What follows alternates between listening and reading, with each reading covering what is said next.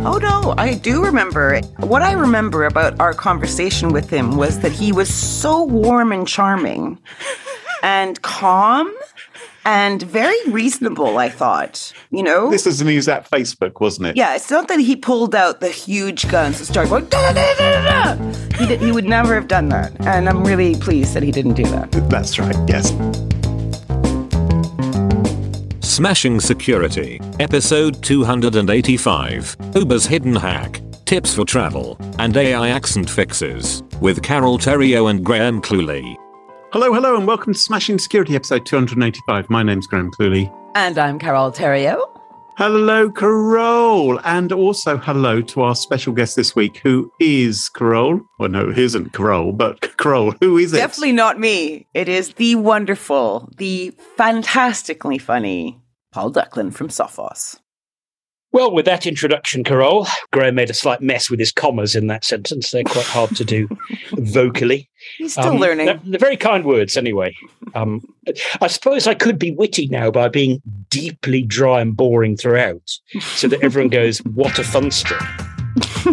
Thanks to this week's sponsor, Bitwarden, Gigamon, and SolCyber. It's their support that help us give you this show for free. Now, coming up in today's show, Graham, what do you got? I'm going to be taking a ride back in the recent past to talk about a data breach. Oh, it's hot tub travel something time again. No, not time, not hot tub time machine, not that again. All right, okay, Paul. It's, oh God, it's not going to be Doctor Who, is it? No, no, no, no. Just uh, to hold your, just hold your fire until I start my story. Duck, what about you? I am going to be talking about how you can travel with digital devices more safely by remembering a few simple tips. That's cool. And I'm looking at the future of global call centers. Plus, we have a great featured interview with Ian from Gigamon, who shares the results from his latest research into ransomware. All this and much more coming up on this episode of Smashing Security.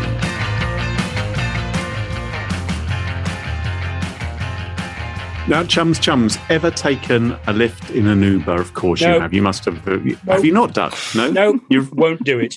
You refuse on principle. I'm not. You know, absolutely. so why don't need that in my life? Why will you not take a ride in an Uber? Just don't see the point. Plus, uh, I'm not really into uh, cars anymore. Right. Okay. I get on the train. I take my bicycle with me, and then I can always get close enough that then I get a nice ride, do a bit of the tourist stuff. It's great through London. And then mm. you arrive right at the door and you don't have to listen to somebody else's conversation along the way, telling you how fantastic it is uh, to understand and agree with their political viewpoint or whatever it is. Well, in which case, you also were never at any risk of having your confidential data stolen if Uber were perhaps maybe possibly couldn't possibly imagine that this would ever happen if they were hacked, if they suffered some kind of security breach. Mm. And it's recently been announced that the United States Department of Justice is not going to prosecute Uber about its 2016 data breach, which occurred after two hackers found that Uber's software engineers had left some of their login credentials lying around on GitHub. And As you do. That, yeah. And. Uh, Is that the, hard to do? Like, do, you guys are techier than me. Is that something that you just one does, or is that just like colossally well, dumb of them? If, it's something that one should not do. Yes. And that GitHub, bless their hearts, now try to detect because they look for the obvious the obvious directories yeah. that you weren't supposed to upload and go whoa no but if you're determined to upload private data to a public place it's very hard for hmm. anybody to stop you yeah. yeah if you're a developer, you might write a piece of test code and you might hard code into it some passwords mm. for your testing purposes. And then whoops a daisy, you've left it somewhere public where someone else can scoop them up and and abuse them, which appears to have happened in this particular case. And the hackers. It's worse than that with GitHub type things, mm. Graham, because you could have a, a whole directory tree with your code in. And when you go to sync it back, you go, oh, new project, upload everything. And mm. you hmm. upload the hidden directories, including on Unix, the ones that start with a dot, that might include the subdirectory that has all your private stuff in it that you didn't mean to upload. So you upload everything rather than a subset of everything. So you could even include the private keys Porn. that actually Oh. give access to the whole account. Just like that. Private keys are exciting, Carole. They're not quite that exciting, although they might they might also open back doors into your system. Who knows? But anyway, back in 2016, these two hackers they got hold of the passwords, and that allowed them to access data which Uber had stored on AWS servers, and they stole confidential data related to 57 million customers and drivers. Chump change these days. That's so disgusting to even say that, but Well, well, what the hackers then did is they contacted Uber and said, "Oh, hey, we've got your data. If you don't want us to release it, uh, if you want us to permanently delete it, just pay our ransom effectively." Mhm. And what do you think Uber, that rather controversial organization, might have done when faced with that? Uh, I'm imagining they paid immediately. Well, well, what they did was, yes, they did pay. They, they Paid in a special way. they, they paid the hackers $100,000 in Bitcoin. But controversially, they also didn't go public about the security breach. They didn't tell the world. They didn't tell the affected individuals. They paid the hackers and they said to the hackers, look, shh. They said, keep it quiet, keep it under your hat, delete the data. And which uh, breaches which breaches convention, right? Because you're you're mandated to inform people when this happens, right? you're supposed to, aren't you? Yes, under Particularly exactly. if you write it up on a special piece of paper headed with the words bug bounty, sort of after the after the effect. Yeah, so Duck has remembered exactly what actually happened here because Uber's security team, headed up by a guy called Joe Sullivan, hmm, one where we've heard Oh. of him before. Facebook. Joe Sullivan used to be in charge of security at a little company called Facebook. He did didn't such a good job. Uber snapped him up. Yeah, right. So he's so he was heading up a team, and uh, what happened was they identified one of the hackers. They they worked out that he's he was a chap called Brandon Charles Glover. Mhm. But rather than telling the authorities we've found out who one of the hackers is, Uber popped round to his place to go and have a chat with him. what with like with baseball bats and stuff? Maybe they took an Uber to get there. I don't know. What they did bring, rather than a baseball bat, was a confidentiality agreement. Saying, "Shut the fuck up." Uh, well, more than that, they said, "Can you sign this?" And according to prosecutors, the NDA signed by the hackers uh, falsely stated that they had never taken nor stored Uber's data, and they agreed that the payment would go down on Uber's bug bounty. So, Uber's security team Ah. disguised the payment, saying this was just a regular bug which had been found, was reported via our bug bounty program. we gonna decide pay to pay very, very generously for it because we're those Right. kind of people. And responsible disclosure for the win. Yeah. Like, So it appeared as though it was the work of ethical bug hunters. And according to the DOJ, the hackers actually used their success in extorting money out of Uber as a bit of a selling point. They went to lynda.com, you know, that online Mm. training site. I think it's Shut owned by up. LinkedIn. Yeah. What did they do there? They also hacked into them via a similar route, via the GitHub route. And they said, look, we expect a big payment. This was hard work, which we did. And we've already had a big, one big corporation pay us close to seven digits, they said, and it all went well. Close to seven I digits. suppose six is close to And seven. it- six is close to seven, isn't it? Closer Maybe to they orders of magnitude, eh? It works for physicists. Why shouldn't it work for irresponsible bug bounty disclosure folk? So Uber subsequently, they agreed to pay $148 million as a settlement for concealing and badly handling the data breach. And where does Um, that money go? Goes to the DOJ? What well, I think, do? I think, oh, the FTC, I think so. I don't think it ends up in the, you don't bring it back of, to the uh, people, the poor people whose data has been stolen. I mean, maybe, maybe there was actually uh, one of these suits filed, you know, where you get Mm, a class yeah. action A class action representing, yeah, representing people who may have been affected.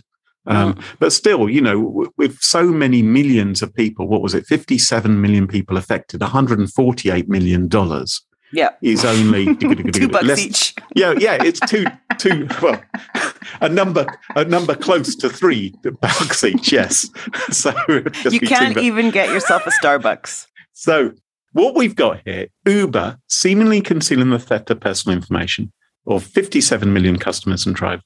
And rather than informing the people who are affected, they paid the hackers over $100,000 to keep quiet. Yeah, and not only not telling their customers who probably may be sharing passwords different places, so really naughty on that front, but not also telling the regulators. Yeah, exactly. Well, I think there's a bit of the story that you've missed, Graham, that Mm. apparently when this happened, it was right in the middle of a period where Uber was working with the regulator to come clean about a previous data breach. Yes. I'm pretty Oh sure that's my- in the story. So Yeah. that obviously, if this had come out while they're in the middle of going, oh no, no, no, we've it's all we we've now got it all tickety boo. You know, we've ticked all the boxes. Yeah. It's all great. right, right at the right at the cusp of resolving the previous one. This thing came in. Oh golly, we can't have two. Let's reduce it to one. So it seems that there's. I don't know whether that makes it better or worse, but Yeah. uh, it certainly makes it more complicated. So prosecutors allege that Uber's security honcho, Joe Sullivan, deliberately concealed the hack from drivers to stop Can't them. deal de- with this right now. Yeah, well, uh, and but also to stop them defecting to rivals, That's right? He had his what business head said. on. I can Ex- imagine. Exactly. 'Cause- Can't handle this shit. And the Oh, prosecutors dear. claim that drivers were defrauded because money kept flowing into Uber, although naturally you would expect people maybe to switch. They also say that Sullivan kept the hack secret due to his own ego. He didn't want to admit failure on his Mhm. watch because it looked bad on his CV. Now, Carole, I don't know if you remember, we've actually had dealings with Joe Sullivan. Oh no, I do remember. And he was so what I remember about our conversation with him was that he was so warm and charming and calm and very reasonable, I thought. You Yeah, know? this is when he was at Facebook, wasn't yeah, it? it's not that he pulled out the huge guns and started going. Da, da, da, da, da, da. He, did, he would never have done that, and I'm really pleased that he didn't do that. That's right. Yes. So, um, so what we've got here is two cases which have been going on. So the government have been investigating Uber, and they've Mm. also been investigating Joe Sullivan. Uber has been cooperating with the government, and they are not a named defendant in the case against Joe Sullivan. So Joe Sullivan is now being prosecuted. Uber now under different management than when the hack happened. Have washed their hands They've of him. agreed with the DOJ. They've accepted and admitted responsibility for the acts which its employees did regarding the breach. They say that they're going to run a comprehensive privacy program for the next 20 years. They're assisting with the investigation and with the ongoing case against their former security chief, Joe Sullivan. Oh my god! So he's been, he hasn't got very much support from his former He's sort of been thrown under the automotive device that's technically not a taxi. I don't I don't know if I feel very nicely about that though either. I really Hmm. it bugs me when companies just kind of point the finger at one solitary individual where obviously this must have been discussed at some levels. Or do you think it was just Joe that was in on this? Well, I believe the the claim is that Uber's senior management didn't necessarily know, and it was just Joe Sullivan and one of his colleagues Oh uh, who had sort of done this on the side. Because again, it is alleged that he he wanted bad things not to happen under his watch, and wouldn't Yeah. it be easier if the bug bounty well, were to handle? you know what? this? He's a great, charming guy, and I'm sure he'll sail through this with no issues. He could, if he's convicted, face as much as twenty years in prison. But his sentence, chances are, if he is Yeah. convicted, will be much lighter than that. Mm. He is, by the way, a former federal prosecutor himself. Um, so So, he he'll has, understand what's going on the whole time. Yeah, so he does have a legal background, um, Mhm. which maybe occasionally he tried to use against us in our past conversations. Maybe he wouldn't. He wouldn't. No, no, no, he's lovely. Duck, what are you going to talk to us about this week?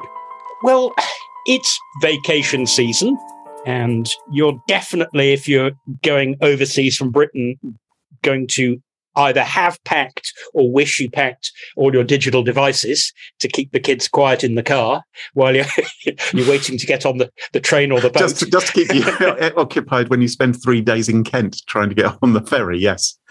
yeah, why don't people just go to Kent for a vacation? It's a lovely place, and then you don't have to worry about just go anywhere else. But the point is that wherever you're going these days, you're almost certainly going to pack one, three, or 12 digital devices, mm. possibly one or more for every member of the family. Like, who would risk leaving the thing to distract the kids behind? Who would risk, you know, let's take the PlayStation. Why not? It'll it'll fit in the boot. And everyone's got a mobile phone. I know someone who took a Roomba once. what? They took they just didn't want to sweep or anything. So they just said, "Well, why not? i have got I'm putting my stuff in uh, in the hall, so uh, I'll take my Roomba." yeah, okay. Well, I think that that makes my argument stronger for thinking about what you do before you travel. And so on Someone's Naked Security, we put together some travel tips. Now, they're often the same every year, you know, do the obvious stuff. The problem is that people don't and then they get alarmed. Um, so the first two tips are kind of go hand in hand. One is, should I back up before I go? Well, that's a rhetorical question. Of mm-hmm. course you should. You should be backing up anyway. And the really important thing about making a decent backup, particularly if you make it onto, say, a removable drive and put it in the cupboard at home. It means you're not relying on having a whole life, say, on your phone. You can remove some of the content from the devices you're taking with you so that if they get lost or stolen or inspected at customs or whatever it is, you have less on there. So you're not trying to cheat anybody. You're just saying, why take absolutely every bit of information that I've got about myself with me when I don't need to? And the flip side of that is, of course, don't think, well, I'm going on vacation. I might really need my phone. I'll sort of need it for boarding cards. I don't want mm. to hmm. forget my lock code. I'll just go with one, two, three, four, or oh, oh, oh, or something that I'll easily remember in a hurry. Uh-huh. And so when you're going away, you might as well set yourself a decent lock code before you go. You're allowed to write it down while you're at home and practice it for a few days or a week or so until you're comfortable with something which keeps your phone properly locked so if someone runs off with it, they can't just guess what your code is, go in and see everything you've got on there. Do you know, once my code for years was the phone number of my first boyfriend. oh. For real, yeah. So whoever had got that phone, number was that in the well, it was, it was their childhood phone number, right? It was when right. you know. So I, I doubt that's it wasn't a mobile. Mobiles didn't even exist at the time. So. The idea that if even if you left off the area code, that's going to be seven digits. Mm-hmm. So, and given that if that was your first phone, that was by the standards of the day when people have lock codes like one one or three, you know, like one digit, let alone four, that was probably quite good because at least it can't be guessed. But you know, people going, oh well, I'll, who needs a long lock code? The problem on your phone is that the lock code is protected by the hardware on the phone. So, you know, for example, on an iPhone, you can say after 10 wrong ones, wipe the phone. And I think we all agree it's largely impossible to extract the lock code from the phone or to bypass the lock code because of the hardware protection that exists these days in modern devices. But that lock code, it can't be attacked offline. So someone can't take the phone and try a million times. Right. They still only get 10 goes. But if they can guess the lock code, then they can pretty much get in and that unlocks the decryption key for the device itself. And lots of people hmm. just stay logged in in all their apps. They never actually log out. So if you can open somebody's Facebook app or Twitter app or Instagram app or WhatsApp app or whatever, you kind of get straight into their account. Mm-hmm. And there's nothing to stop a mugger or something if they wanted just to sort of brandish a knife or a screwdriver or something sharp uh, and say, tell us your password so we can get into your phone. I mean, that's the real weak link. Would you, Graham, or would you lose an eye? Would, would I just want to know what your level of security, what your level is course I'd hand over my phone. Of course I would. You'd hand over your whole life rather than just give an orb. Oh, yes, I don't want to face. lose my eyesight or I don't want to be stabbed. Yes, I'd say willingly, go and please take this. Well, there is that. And of course, there's a famous XKCD cartoon about that, isn't there? You know, do you spend millions of dollars building password cracking tools yeah. or do you buy a, a shifting spanner costing $5? Yeah. Uh, so it's hard to it's hard to sort of regulate for that. But like I said at the start, if you've backed up your stuff and you've removed data that you genuinely don't need mm. from your phone, then yes. That minimizes that risk as well. And you can also go to apps that you don't use often and actually log out on the phone, which means if someone does steal your phone and does force you to unlock it and then runs off with it, when they try and use those apps, they'll be faced with having to log into the apps all over again. And I yeah. think that works well, though, but you do need a password manager in order to do that because I have no problem if I go away of deleting apps off my phone because I can just reinstall the app, put back in my username and password. I'm bish bash bok. I'm, I'm back where I was, right? The app doesn't live on my phone. The data doesn't live on the phone. Do you see what I mean? Yes. Now, password manager wasn't in the tips that we did for vacations in particular, but I agree with you. I think that it, it's kind of hard to do without one these days. Yeah. So I don't say to people, look, they're compulsory. You have to use one. You might have some kind of fear about, well, what happens if my password manager gets compromised? And the answer to that is there's no law that says if you use a password manager, you have to put every single password in the world into it. So you might decide, well, accounts only use occasionally, like my mortgage account or my this or my that or my pension account that I check up, say, on once a month. I'll log into those deliberately using, you know, something that I've locked away at home, for example. So the nice thing about a password manager to me is not just that it picks great passwords every time and doesn't use your cat's name with two digits on the end, uh, you know, or your your first, second, nth boyfriend's phone number.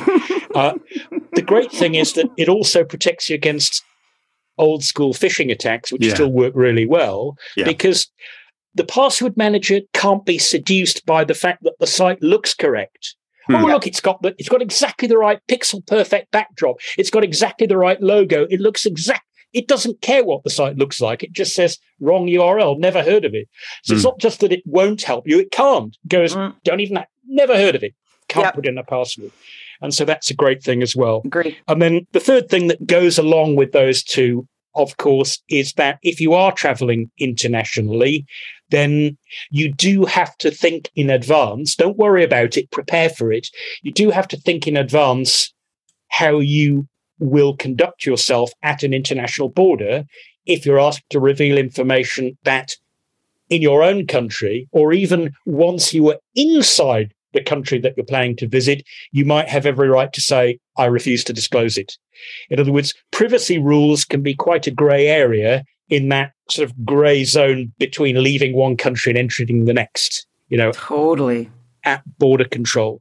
And certainly, I know that the US and the UK, and they're by no means the only countries in the world, many countries have this, that they can ask you to show information, say on your phone or your laptop. They can ask you to unlock it. In fact, in some countries, they might even say, look, we're going to make a forensic copy of your hard disk. So we want you to unlock it. And you may decide that you don't like that and you're going to stick up yourself from a privacy point of view, but you need to research in advance what the side effect of that is likely to be. Because you might just find that the immigration official is perfectly polite about it and says, that's your choice, but it's also our choice to refuse you entry to the country. Mm. So we will securely transfer you to the departure lounge and you are welcome to get the next flight home. And of course, once you've been refused entry to a particular country, that can make it very complicated to visit in the future. So don't be afraid about what's going to happen. Just do your research beforehand. And if you're going to a country where you find, wow, I don't like their privacy rules, I don't think I can agree with these, I think but I'm going to shoot my mouth off and it's not going to end well, well, maybe pick a different destination. Or, or just stay home. Stay home. Yeah. or go tell the truth and only take the data you need. Yeah. You're not trying to cheat anybody when you do that. When you're going on vacation, you don't go to your safe deposit box and get out all the documentation, physical documentation you've ever acquired in your life from your birth certificate, your marriage certificate, your passport, your previous passport, your mortgage documents, all of that. You don't get that and put an envelope and take it with you generally because you're worried you might lose it. So my simple advice is if your life's on your phone, why not leave it at home? Ooh, I see my, the t-shirt slogan now, Duck. It's my theory that, you know, if you're going somewhere with beachfront cocktail bars, the cost of buying a burner phone for your trip is probably yes. going to be lower than the first round of drinks that you have on day one, shortly after you arrive. And, you know, you, you're perfectly entitled to do that. Sage advice. Another thing that, that many countries apparently do now, I haven't traveled internationally well since before lockdown, is that you know how they'll say, well, what's the address that you're going to? And you're obliged, supposed to put the name of the hotel you've got booked. So they know you've got somewhere real mm. to go to. Mm-hmm. And they want to know your home address. And everyone's used to writing that down. And they want your passport number and they want your phone number, you know, a landline if you've got one. But increasingly, countries are saying, and uh, we also want, you know, your email address and your social media handles. Mm-hmm. And again, you need to decide you know, what am I going to say when I get to the border? Because if you go, oh no, I don't have any social media accounts, just write not applicable. And then you're on your vacation and you're sharing stuff on your actual social media account with all your buddies. When you come to leave the country, uh, two and two might not make four. If you, you know, you entered making a formal claim, no, I don't have any social media accounts. And then it's obvious that while you were there, you were publishing stuff for the world to see. Exactly. You know, you would understand why an immigration or a security official in that country might up their suspicion of you. Uh, you know, even if you haven't really done anything wrong, well, you have if you've made a false statement when you entered the country. So think before you do that. Good advice, Duck. Good advice. And never reveal you've participated in a cybersecurity podcast. Yeah. Or don't, just boycott them. I think don't appear on them. That'd be the most sensible piece of advice because there may be all kinds of bad things you've said on those in the past. Carole, what's your story for us this week? So, my story was actually suggested to me by Dave Bittner. He put the seed in my head. Dave Bittner, friend of the show, Cyberwire mm. host. And it all revolves around mm. call centers. So we have this globe of humans, right? Billions of us and all of us with different native languages. And somehow it's been accepted by most that English is the preferred international digital language of choice. Can I say that? Would you guys agree with that? It's my first choice. It's my preference. it's strange when you listen to people speaking a language that you don't understand at all how much you can understand when they suddenly start talking about computers and phones and apps. Yeah. Yeah. In amongst incomprehensible words where you can't even figure out where the word boundaries are. And then suddenly you start hearing familiar words like Facebook 2FA. Back up. And like, I don't care really who you are, but if you're over like, I don't know, 30, you've had to negotiate a call with someone that you found difficult to understand because maybe they have a different native language than you do, or they have a very strong regional accent that's different from yours. And it can all make it a struggle to understand what you are trying to understand. You guys have had this, right? I'd say that on support calls, the main language problem I've had is that the person on the other end wants to reach a different conclusion to you, whereby they can prove that it was your fault and close the call. I haven't found the English to be a problem. I've found the the jargon and the direction of the call to be tricky.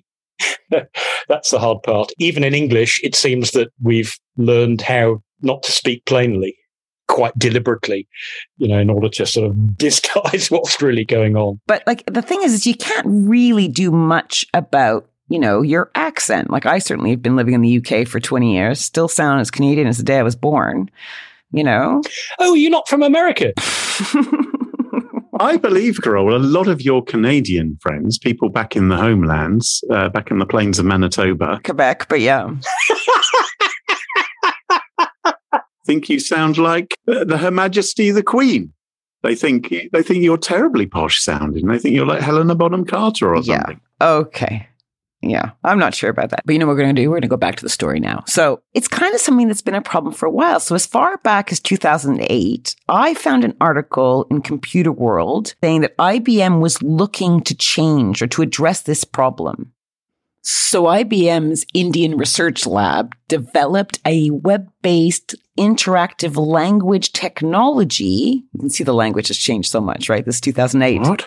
To help people improve their English speaking skills. And according to IBM, the system was based on advanced speech processing techniques. that the company had devised for call centers in India to help improve the capability of its agents. So it would evaluate grammar and pronunciation and comprehension, other spoken language skills, and then provide a detailed score for each category. Interesting, huh? All right. Okay.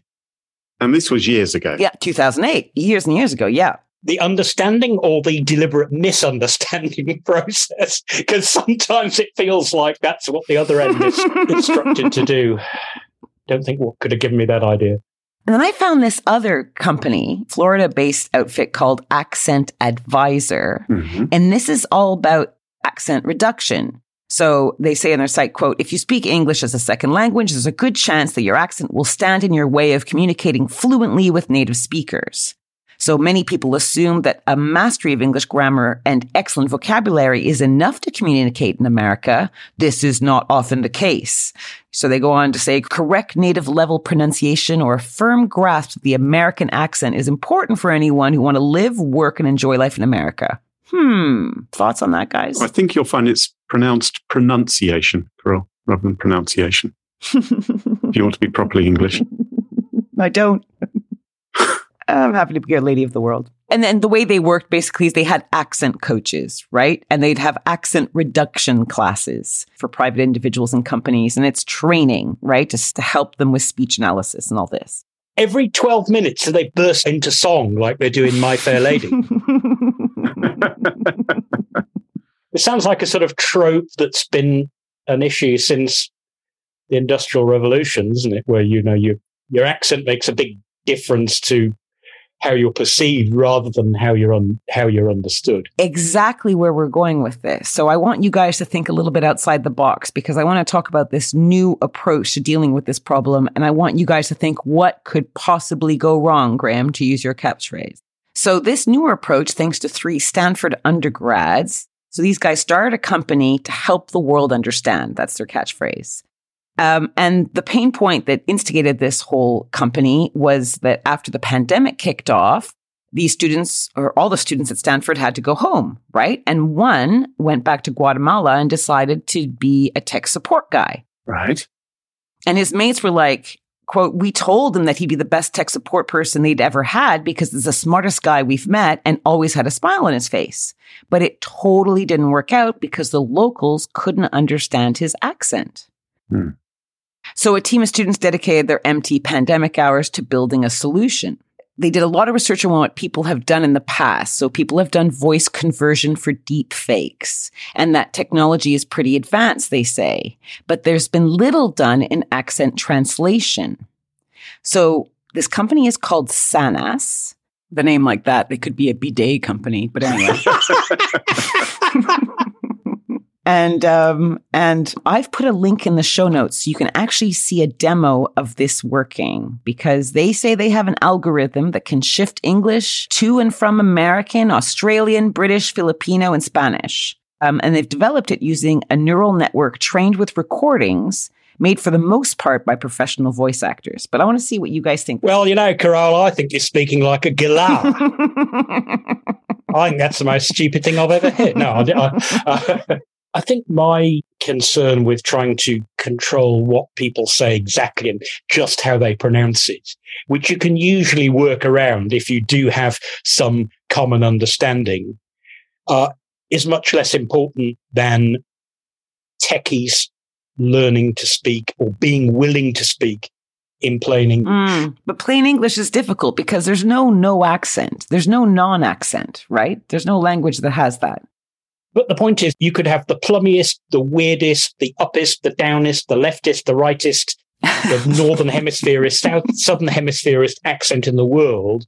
But if the phrases you've been instructed to trot out to, I'm making giant air quotes, close the call, are just there to kind of make the conversation go your way, then does your does your accent really matter? Mm-hmm. Graham, what about you?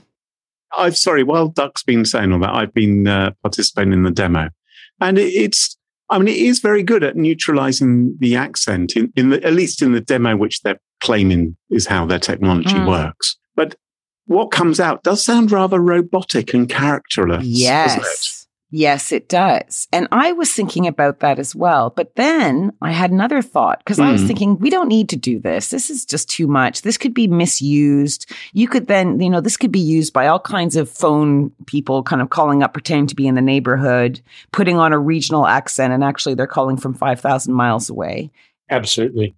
Or Carole, vice versa, couldn't they? They they could be local, but they could want to convince you that oh no, I'm actually I'm I'm calling from overseas on behalf of you know a friend who's had an accident. Yes. You know the fakery doesn't just go with fitting in with the locals. It goes it goes with fitting in with whatever backstory you've concocted for the scam at hand. Yes. Okay, but take this example. I was thinking about this and I was thinking, but you know what? This would be marvelous for the medical field when you're trying to do cutting edge operations or something like that. And the expert happens to be based in India and another expert, you know, is based in, uh, you know, Bucharest and another, you know, expert somewhere else. And that they're all able to communicate robotically, but extremely clearly. Or when politicians get together for a global you know, hoedown. They have translators in there to help them understand everything. And those translators obviously have pretty clear accents that are understandable to the person they're meant for. So it's effectively trying to make this ubiquitous, I think, across the web. I don't know. I thought it was kind of interesting, but scary too. I've heard that in the busy sea lanes, the sort of shipping motorways that run through the English Channel, which are believed the, the busiest sea lanes in the world. And, you know, the sea can get quite rough in there. And you've got all the ferries and other boats trying to cross from England to France and then boats sort of steaming through in the other direction. That there's English is the basis of the language that ships use for communicating, but the vocabulary has been stripped down so that even for native English speakers, so that there is no chance of you using a, a phrase that could be misunderstood. So that, you know, Mhm. there's no, there's no politeness Mm. and there's no room Ahoy, for, matey. no, so it's not pirate speak. Apparently, if you don't hear Get the out of the person, way. then you don't say, "Oh, I'm sorry, terribly sorry, old chap. Could you say that again?" You just say, "Say again," right. and that's there's no other way to ask the person to repeat themselves, and that way the chance, you know, with huge ships closing in on each other and unable to stop quickly, you know, you can see that in some cases I can imagine that just simplifying the vocabulary rather than how you say it could be much more important because Mm. that means that you, you know, politeness is all very well when you're chatting to someone face to face, but, you know, it can lead to terrible misunderstandings when there's a crisis on. And I guess, you know, all emergency responders are used to that as well. You look at how 911 or 999 right. people are trained to respond. They use standard phrases that can't be misinterpreted. Do not Mm. hang up the phone. But I just want to say that uh, these guys have just gotten a huge amount of money. So with an investment of 32 million for a company, a startup company that started a year ago. Okay. So some big, big dogs have gotten involved, including global supply chain companies, because they're very keen to making sure everything is, you know, slick and smooth as they try and get goods or services from one geography to another, where there might be language barriers. So, you know, watch the space. So, Carole, I've got a question. O- Obviously, I don't need this technology because there's nothing wrong with my accent. I don't have one. But are you going to start using this on the podcast, maybe, to make yourself easier to understand? Yes, because many people have complained, actually, haven't they? Gigamon is the leading deep observability company. It offers a deep observability pipeline that harnesses actionable network level intelligence to amplify the power of observability tools, enabling companies to conquer blind spots and overcome the threat of today's sophisticated ransomware attacks. Gigamon's latest report into the state of ransomware reveals how insider threats are evolving, what impact cyber insurance and blame culture are having on the cybersecurity industry, and why deep observability is the new frontier for tackling the ransomware crisis. So, what are you waiting for? Download the report today at www.gigamon.com slash smashing. That's www.gigamon.com slash smashing. And thanks to Gigamon for supporting the show. Bitwarden is an open source, cross platform password manager trusted by millions of individuals, teams, and organizations worldwide for secure password storage and sharing. Not only does Bitwarden offer enterprise grade security, conducting regular third party security audits, and is compliant with Privacy Shield, HIPAA, GDPR, CCPA, SOC 2, and SOC 3 security standards. This is pretty slick stuff. You can get started with a free trial of a Teams or Enterprise plan at bitwarden.com forward slash smashing. That's bitwarden.com forward slash smashing or you can try it for free across devices as an individual user. That's bitwarden.com forward slash smashing. And massive thank you to Bitwarden for sponsoring the show. Thanks this week to our sponsor SolCyber, who believe that it shouldn't just be the Fortune 500 that benefit from top of the line cyber security. They make managed security affordable and accessible to all small to medium sized organizations. Check out SolCyber's foundational coverage services. They include ransomware assessment and training, advanced email protection, endpoint detection and response, Active Directory abuse prevention and lateral movement detection, and 24 by 7 Security Operations Center capability. As a SolCyber foundational customer, you also get access to expedited cyber insurance coverage and discounts of up to 30% off your premiums. Mention Smashing Security and you'll get one month free for every 12 months you subscribe to SolCyber's foundational coverage services. Visit smashingsecurity.com slash solcyber to learn more. That's smashingsecurity.com slash S-O-L C Y B E R, and thanks to SolCyber for sponsoring the show. And welcome back, and you join us at our favourite part of the show, the part of the show that we like to call Pick of the Week. Pick of the Week. Pick of the week. Pick of the Week is the part of the show where everyone chooses something like could be a funny story, a book that they've read, a TV show, a movie, a record, a podcast, a website, or an app, whatever they wish. It doesn't have to be security related necessarily. Better not be. And my pick of the week this week is not security related. I think everyone really is a big fan of the rude curse word, saying something rude, having some sort of offensive phrase Not me. to describe the amount of stuff I've heard coming from your potty mouth over the years is quite extraordinary. And in fact, I thought maybe you need some inspiration, maybe you need some new ones. And Oh. that is why I have found, and I will include a link in the show notes to mm. a page which is all about compound curse words. What someone has done is they've taken data from Reddit comments and they've analyzed the frequencies of different compound insults. So I would love it. your butt heads, your it. dirt wads, your weasel boys, your wank puffins. Um, Wank nozzle. it's so they've put, created a uh, matrix effectively Douche Um, yes. So if and they've also they're, they're they're showing how frequently these different phrases are used. So something like dumbass, for instance, or scumbag, very Uh-huh. commonly used. Um, of course. something like uh, poop goblin, not not often used. Do you want that to be your nickname, that clue? Well, I don't, I don't know, but and they've also analysed um, whether dictionaries are keeping up with all these things because some dictionaries have included a number of curse words, but some are not being represented in dictionaries and therefore probably unlikely to be accepted on a Scrabble board as well. And I think that is something which um, we might want to look into as well. Um, so I am including, uh, I've put into the show notes here some links. Uh, you guys can choose your own favorites here as well. Um, Absolutely. so you can have a Trump nozzle. You can put them in any direction. You don't have to go XY, right? You can go YX as well. Waffle twat. Waffle twat? If, No. if you or twat waffle, I don't know, and whichever whichever suits you best. But anyway, I'm a big fan of the wank puffin. Um, but Of course you are. But there's lots of lots of others there as well. It tickled me, and I'm I've been playing a lot of Scrabble lately, so I've been looking for some more words to use, and so it's been quite helpful to me, and that is why it is my pick of the week. Have you ever used the word kwyjibo in a Scrabble game yet. Ah, as used by the Yeah. Melissa virus for a bald North American ape. It comes from a Simpsons episode, doesn't it?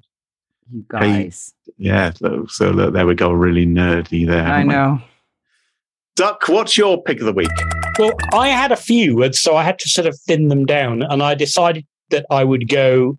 I don't think maritime is the right word because that refers to the sea, and where I live is quite a long way from the sea, but it is riverine. And that is, I discovered a delightful pastime, which is very enjoyable, probably the first, second, and maybe the third time you do it. And in all my life, this is the very first time I've done it. So it was great. And that was, I happened to be riding my bicycle around, I like to go around the river and that because this time of year, gorgeous wildflowers, birds singing, all of that stuff in the Hmm. early evening. And uh, Mm. a boat was puffing along into a lock. It was Pinkhill Lock, actually. And I glibly said, I'll do the gates. and so I got to do the lock gates. Oh. Uh, Oh. it's not a, they're not narrow boats on the, on the River Thames. The locks are much wider. So they've, Yep. they've generally got two gates and some of them are electrified, but the electricity gets turned off after hours. And this one is still mechanical. So you have to do all the work yourself, like swinging these great. Have you have you ever done that, Graham?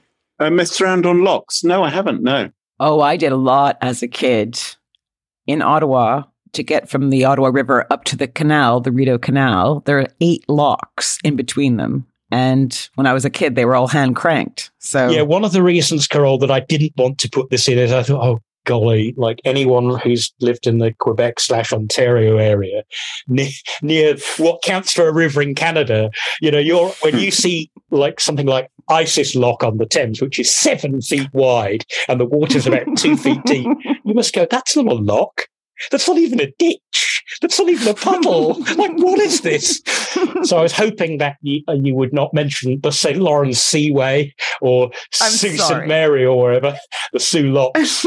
Um, but these you can do all by hand. It's it's all very it's sort very of uh, cool. It's very cool. And you know what's really weird is the River Thames did not have proper locks, what the pound locks, that actually seal off a section of water to let it up and down until about the 1920s. Hmm. Most of the navigation was done with what are called flash locks, which is basically there's just a, a channel with a weir and you basically run the rapids. That's I insane. kid you not. When you want to come upstream, they just you basically row your boat up to, to the water pouring over and attach ropes and a few hefty fellas. yeah. Lift the keel, Fred. Lift it all the way. Well, that's the thing with canal boats in the UK don't have any keels, do they? Because the canals are only about two feet deep. So Yes. the water's so shallow that they're, they're basically totally unsteady. Anyway, I I did I did the lock and I think I left it correct. Upper gates closed, bottom gates open, lock empty so the walls can dry out. very cool, Duck. And I thought it was great, and it'll be great for the next two times. And then I suspect I might start to shirk my duties. I think it dulls hmm. fairly quickly. Eight locks in a row. I think by the third one, you'd be going, oh no, not even halfway. Cool. Carole, what's your pick of the week? Well, this past week, I went away to camp in deepest, darkest Constable country near Colchester and Ipswich, all in order to meet one of my watercolor, well, I don't know, I guess I can say heroes, Andy Evansen. Um, and, you know, to improve what I like doing, you know, painting watercolor. So I went to this place called Dedham Hall. And it's a place I'd never heard of, but today it is my pick of the week because this is a beautifully amazing, quaint hotel and art retreat in this lovely village of Dedham. And it's run by Jim and Wendy. So big hello to you too if you're listening. And they are like the most incredible, welcoming, and organized people I've ever seen. They work like all the time. They've been doing it for 30 years and they're just a joy. And Wendy's an incredible cook. Uh, lemon tart night was a big deal, right? Everyone was going mental for it. And they also host art retreats, which is what I was doing. And I met like amazing people, like students Mm. and artists at the top of their game. Like Steve Hall was there. So he gives classes um, around the UK and also at Dedham Hall. And he was there because he wanted to see Andy Evansen paint. So it was all very cool. I met loads of amazing people. And there's this uh, one guy named Yatsik, and he did this LIDAR thing on me, a 3D capture of me on a rock while we I was in a boatyard trying to paint a boat, and I did a horrific job. But I've Yeah. put it in the show notes so you can take a look at it. So I'm looking at this right now, Carole. Uh huh. And it, so what we have here is basically you've been sort of photographed in 3D, sat on some a couple of Rocks. Rocks or something. Yeah, yeah. Yeah. Just, I mean, a whole. Yeah, it's kind of weird without the uh without the surrounds, but there you go. I can zoom in on you in rather extraordinary detail. Yeah, my finger. Um, yeah. I've had a good look around. There's nothing rude, so you've chosen well here. You covered yourself up in the appropriate places. But it's It's kind of amazing. He's going to put it on Twitter, so I'll put the link up on the show notes and we'll t- retweet it Yeah. out if you want to see it. But it's kind of cool. how how did he do this? Did he have to walk around you or something? It's an app. It's an app. Yeah, yeah. We'll connect to him via Twitter. So this is using the LiDAR in a phone. You don't need special hardware. No, just on his phone. The only problem was I had to sit very still for about two minutes for him to do it. That wouldn't be easy for you. So it took him three times. Your hair's looking very purple. Uh, it is very purple at the moment. Yeah. Anyway, the whole thing was a life changing week for me. I loved it, loved it, loved it. So my pick this week is Dedham Hall Hotel and Artist Retreat.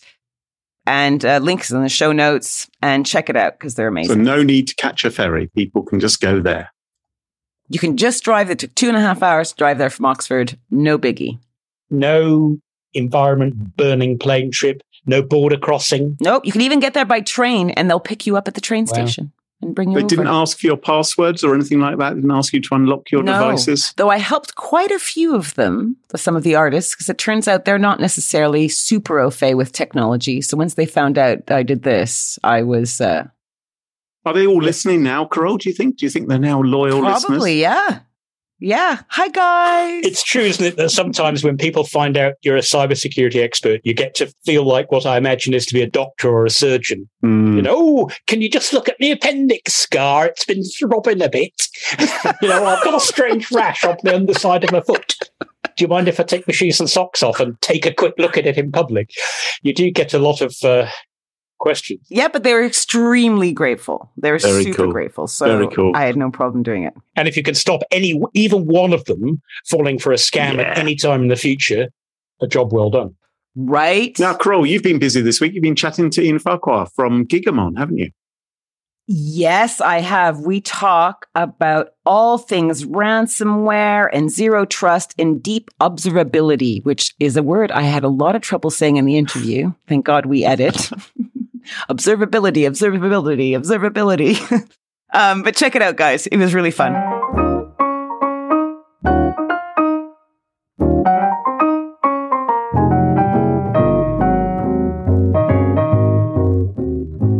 Alrighty, listeners. Today we are talking about the current state of ransomware, and we are with Ian Farquhar. He is global field CTO at Gigamon. Uh, thank you for coming on the show, Ian. I know you must be very busy. I know you've been up since the very early morning today. Thank you for having me on. I appreciate it. So, uh, Gigamon's paper called State of Ransomware for 2022 and Beyond looks into insider threats, blame culture, which I'm super interested in, and of course, zero trust. And let's be honest, cybersecurity professionals around the world are currently facing some serious challenges. And the exacerbation of ransomware, I'm sure, is not helping reduce pressure. Let's talk maybe about the insider threat first. You know, how's it going inside? I mean, the, the interesting thing about insider threat for me is that this is not new, but it's definitely ramping up in focus. I mean, I used to do DLP. Years and years ago, I did a huge focus on DLP, 2008 to 2013. A lot of that was about insider threat. And then we pivoted as an industry and we focused on advanced persistent threats and we kind of forgot about it, but it never went away. Now, the Mhm. focus here is on, of course, ransomware threat actors, ransomware teams, ransomware crews are now using insiders as one more way to get into the organization. but we've always had an insider threat. We need to start focusing more on it. But this insider threat, though, is it fair to say that you can divide it into two different camps? Like the malicious actor, but you also have the duped actor inside the company? Well, arguably, you actually have even three because you also have an actor, the non malicious insider, who just messes up really badly. Mm-hmm. They write some huge amount of data onto a USB key that they're not meant to do, and then they lose it. Somebody picks it up, and that data is breached. Um, that you know, so you've got this multiple ways of dealing with uh, vectors that a, a threat could enter your organization through an insider. And, you know, uh, governments have been dealing with insider threats for years. That's what security clearances are about. Mm. But we don't really actually look at this out in non government enterprise. Maybe it's time that we did. Yeah, because I'm guessing what you're describing, if you have all these threats that are inside, that can lead to uh, blame culture, right? Absolutely. One of the things that we do is we talk to a lot of CISOs all around the world. And I, before COVID, I traveled a lot and starting to travel again. And Mhm. there is definitely an issue of blame culture. A lot of CISOs feel very, very strongly that they can be held to account. You know, if they have built a solid infrastructure, but they still get breached, they can be tarred personally. And that worries a lot of them. You hear stories, for example, about CISOs who ask for an investment. Um, they get denied Mm. and then they'll say something like, right, I need an email from the CFO or the CEO saying, I've told you this. You decided not to invest in it. That's a terrible situation to be in. The blame culture has really got to end because it is very useful to understand when an organization has been breached. You know, that allows the customers of that organization, the people to respond to it appropriately. If they don't, that's bad. Do you find that there's a lot of companies that try to hide if they get into trouble? And and that gets I mean I mean I honestly I'm being honest I did this when I was you know working in a corporation. I might do something bad and then go oh god I shouldn't have done that and try and hide my tracks rather than going to the IT guys and going okay I have to be honest. You know what happened?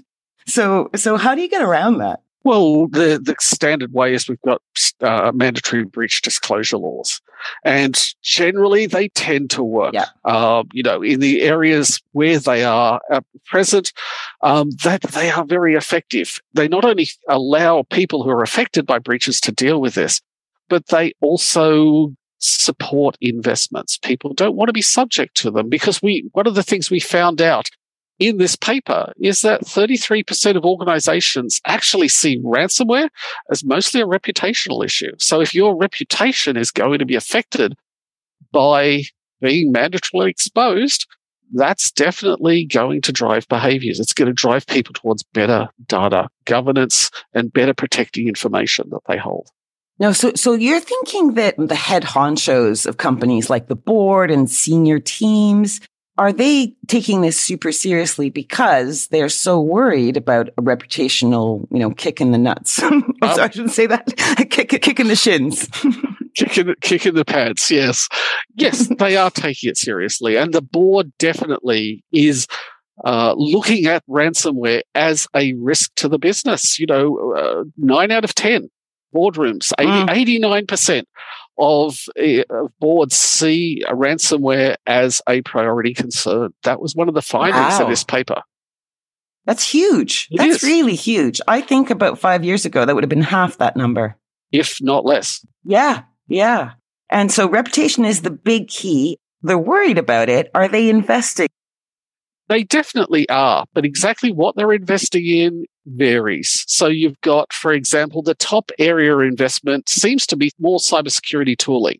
And that's absolutely a legitimate approach. Mm, You know, one of the one of the things that I love to see is defense in depth. We we tend to forget about that with security tooling, or a lot of people do, I think, in that we we kind of assume that security tools are perfect. No, they're not. mhm. Um, therefore, the more coverage we have, the more visibility we have, the more observability of our, of our network we have, the better, the more likely we are to catch, to catch the incidents, to catch the issues that are causing it. But that's not the only thing. You've got security awareness and training. Mhm. That's like about half of people are doing that. And security awareness and training is a great approach. And, and, and I do a lot of security awareness and training, not only in my job, but also as a volunteer to other Mhm. organizations. The problem is, is that a really good attacker will still get around that. There was an organization I used to work with many, many years ago. It was a large um, government supplier in the US that used to use the most punitive, absolutely vicious security training where they would train their staff and then they would have an internal tiger team that would attack their own staff. And you got one freebie. You got one oh freebie. God. and if you failed, if they successfully attacked you, you had to go and do a four hour training course and update. If you did a second one, you had to go and report to a, a vice president. It's like getting in a speed trap in the UK. If you get caught speeding, you've got to do the courses, you lose the points, you can get fined, the whole nine yards. Oh, yeah. wow. extremely punitive. Nonetheless, they still were unable to get it below 10%. They're still one in 10. They were still able to hit them. Now, bear in mind, that also means 90% success. yeah. So one, one in mm. 10 means nine out of 10 they didn't hit. So it's a useful tool, but it's not the only tool. Defense in depth is so important. Well, yeah, before we get into defense in depth, tell me about like cybersecurity insurance. I'm just interested as we're talking about the senior management team. Uh, are they buying into that concept? Is that something worthwhile? Oh, absolutely. Um, their cyber insurance is a huge issue now, and certainly this international survey. And in Australia and Singapore, nine out of 10 organizations have cyber insurance against ransomware. Hmm. And in fact, one quarter in Asia Pacific, that was their only approach. The problem is, we're aware of organizations that simply can't afford it anymore. The premiums are going through the roof. And the cyber insurance companies are asking uh, a huge amount of details about the risk remediations that these organizations have in place. I'm not surprised. we heard of one story of um, a three page survey going to 57 pages between last year and this year. wow. And that was the, the diligence the insurance company was using to determine what premium they should be charging. And of course that that's very costly to a company because you have to have legal eagles go through that. You have to have technicians to go through all the systems to make sure they're meeting all the stipulations in order to be covered. Absolutely. Yeah, right. So this is why deep observability is so vital. Could you maybe explain that concept for our wonderful listeners? So deep observability is a really interesting concept. There is the existing industry concept of observability, which is the old concept of, you know, logs, events, metrics, and tracing. And we've been doing that for a lot of years. And essentially it reports about the inside of a system, a workload, a cloud instance. Deep observability looks at it from the outside. It looks, say, at a, at a PC, at a mm-hmm. cloud image from the outside, looking at what it is doing on the network. Now, one of the first things a good attacker will do when they break into a workload is they'll turn off logging. Hmm. I mean, you can go and read the Mandiant report. That's one of the first things the attacker that breached SolarWinds did. They turned off logging and cleared the logs. That's in their reports. Uh, the first ever incident response I did, I'm almost ashamed to admit this, in 1989, um, I saw them. I saw them turning off logging. They turned off syslog. So you know, this is an old attacker TTP. On that basis, you've got to look at logging. While it's essential, and I'm not saying don't do it, it's not good at catching attackers. If once they violate a workload, once they get in, they compromise something, be it ransomware, be it an advanced threat actor, they are going to compromise logging. How do we deal with that? We go back to defense in depth. We look at what that workload is doing from the outside. And they can't Mm. easily compromise that because that workload still needs to generate traffic. And that's what deep observability is. I mean, it kind of makes sense in a way if I can make it, uh, you know, more colloquial. You, if you had a burglar come in, the first thing they'd want to do is turn off CCTV or video recording, right? In order to get away doing with what they want to do without any evidence. It makes perfect sense. Indeed, some burglars will go to the power board and pull the fuse. Right. That is to shut down any cameras. Right, exactly. Um, so, talk to me about Gigamon. Talk to me about what you guys can offer to help companies get this deeper insight into their system. So, what Gigamon is about is getting access to the traffic, the network traffic, the deep observability traffic, be that on a physical network from 10 meg Ethernet right through to 400 gigabit Ethernet in the cloud or in a public cloud or in private cloud. All of these environments have network traffic. All of these environments we can do deep observability in. So if your environment is on-prem, hybrid, multi-cloud, private cloud, public cloud, it doesn't matter. We can deliver the traffic from those environments huh. and deliver them to the tools needed to detect the ransomware, to detect the insider threats, to detect all of the stuff that are a risk to your organization. And that is what Gigamon does. And I'm guessing in providing that information, you have to parse it in a way that it's easily interpretable by whoever's receiving that information. Yeah, if you don't do that, the the tool that is consuming that is wasting its time. It's hard enough as it is to detect threats without dealing with overwhelming a tool with useless data. And what about the concept of zero trust? What are your thoughts on that, Ian? I re- I I am absolutely fascinated. I spend a lot of my time doing zero trust, and I think it's an amazing concept because it gets us away from all of those security assumptions, like good people inside, bad people outside, that just aren't realistic. One of the things I will say is that if you are doing zero trust with just normal observability, well, you're probably not looking at it. You should be looking at normal observability deep observability and as much information about risk as you can derive. Then you will achieve a really good outcome. Amazing. You can learn more about all this by getting your mitts on their latest research. This is Gigamon's paper, State of Ransomware for 2022 and Beyond. And it looks into insider threats, blame culture, and of course, zero trust. And it's yours for free by visiting gigamon.com forward slash smashing. That's gigamon, G I G A M O N dot com forward slash smashing. And all that I have to say is thank you so much, Ian Farquhar, Global Field CTO for Gigamon. Thank you so much for having me. It's been awesome. Well, that just about wraps up the show for this week. Duck, I'm sure lots of our listeners would love to follow you online or find out what you're up to. What's the best way for folks to do that? They can find me on Twitter at duckblog or they can find me on the web at nakedsecurity.sophos.com. Terrific. Oh, my old baby. Hmm. And you can follow us on Twitter at Smash Insecurity, no G. Twitter and last have a G. And we also have a Smashing Security subreddit. And don't forget to ensure you never miss another episode. Follow Smashing Security in your favorite podcast apps such as Overcast, Spotify, and Apple Podcasts. And massive shout out to this episode's sponsors, Bitwarden, Gigamon, and SolCyber. And of course, to our wonderful Patreon community. It's thanks to them all that this show is free. For episode show notes and sponsorship information and guest lists and an entire back catalog of more than 284 episodes, check out smashingsecurity.com. Until next time, cheerio. Bye bye. Bye. Last show next week for the summer. Bye.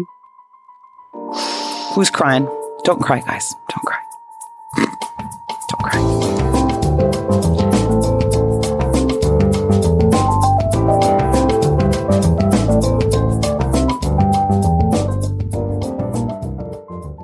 Well done. Thank you very much, Duck. You're a rock star, Duck. I learned some rude words. well, like ass monkey or whatever.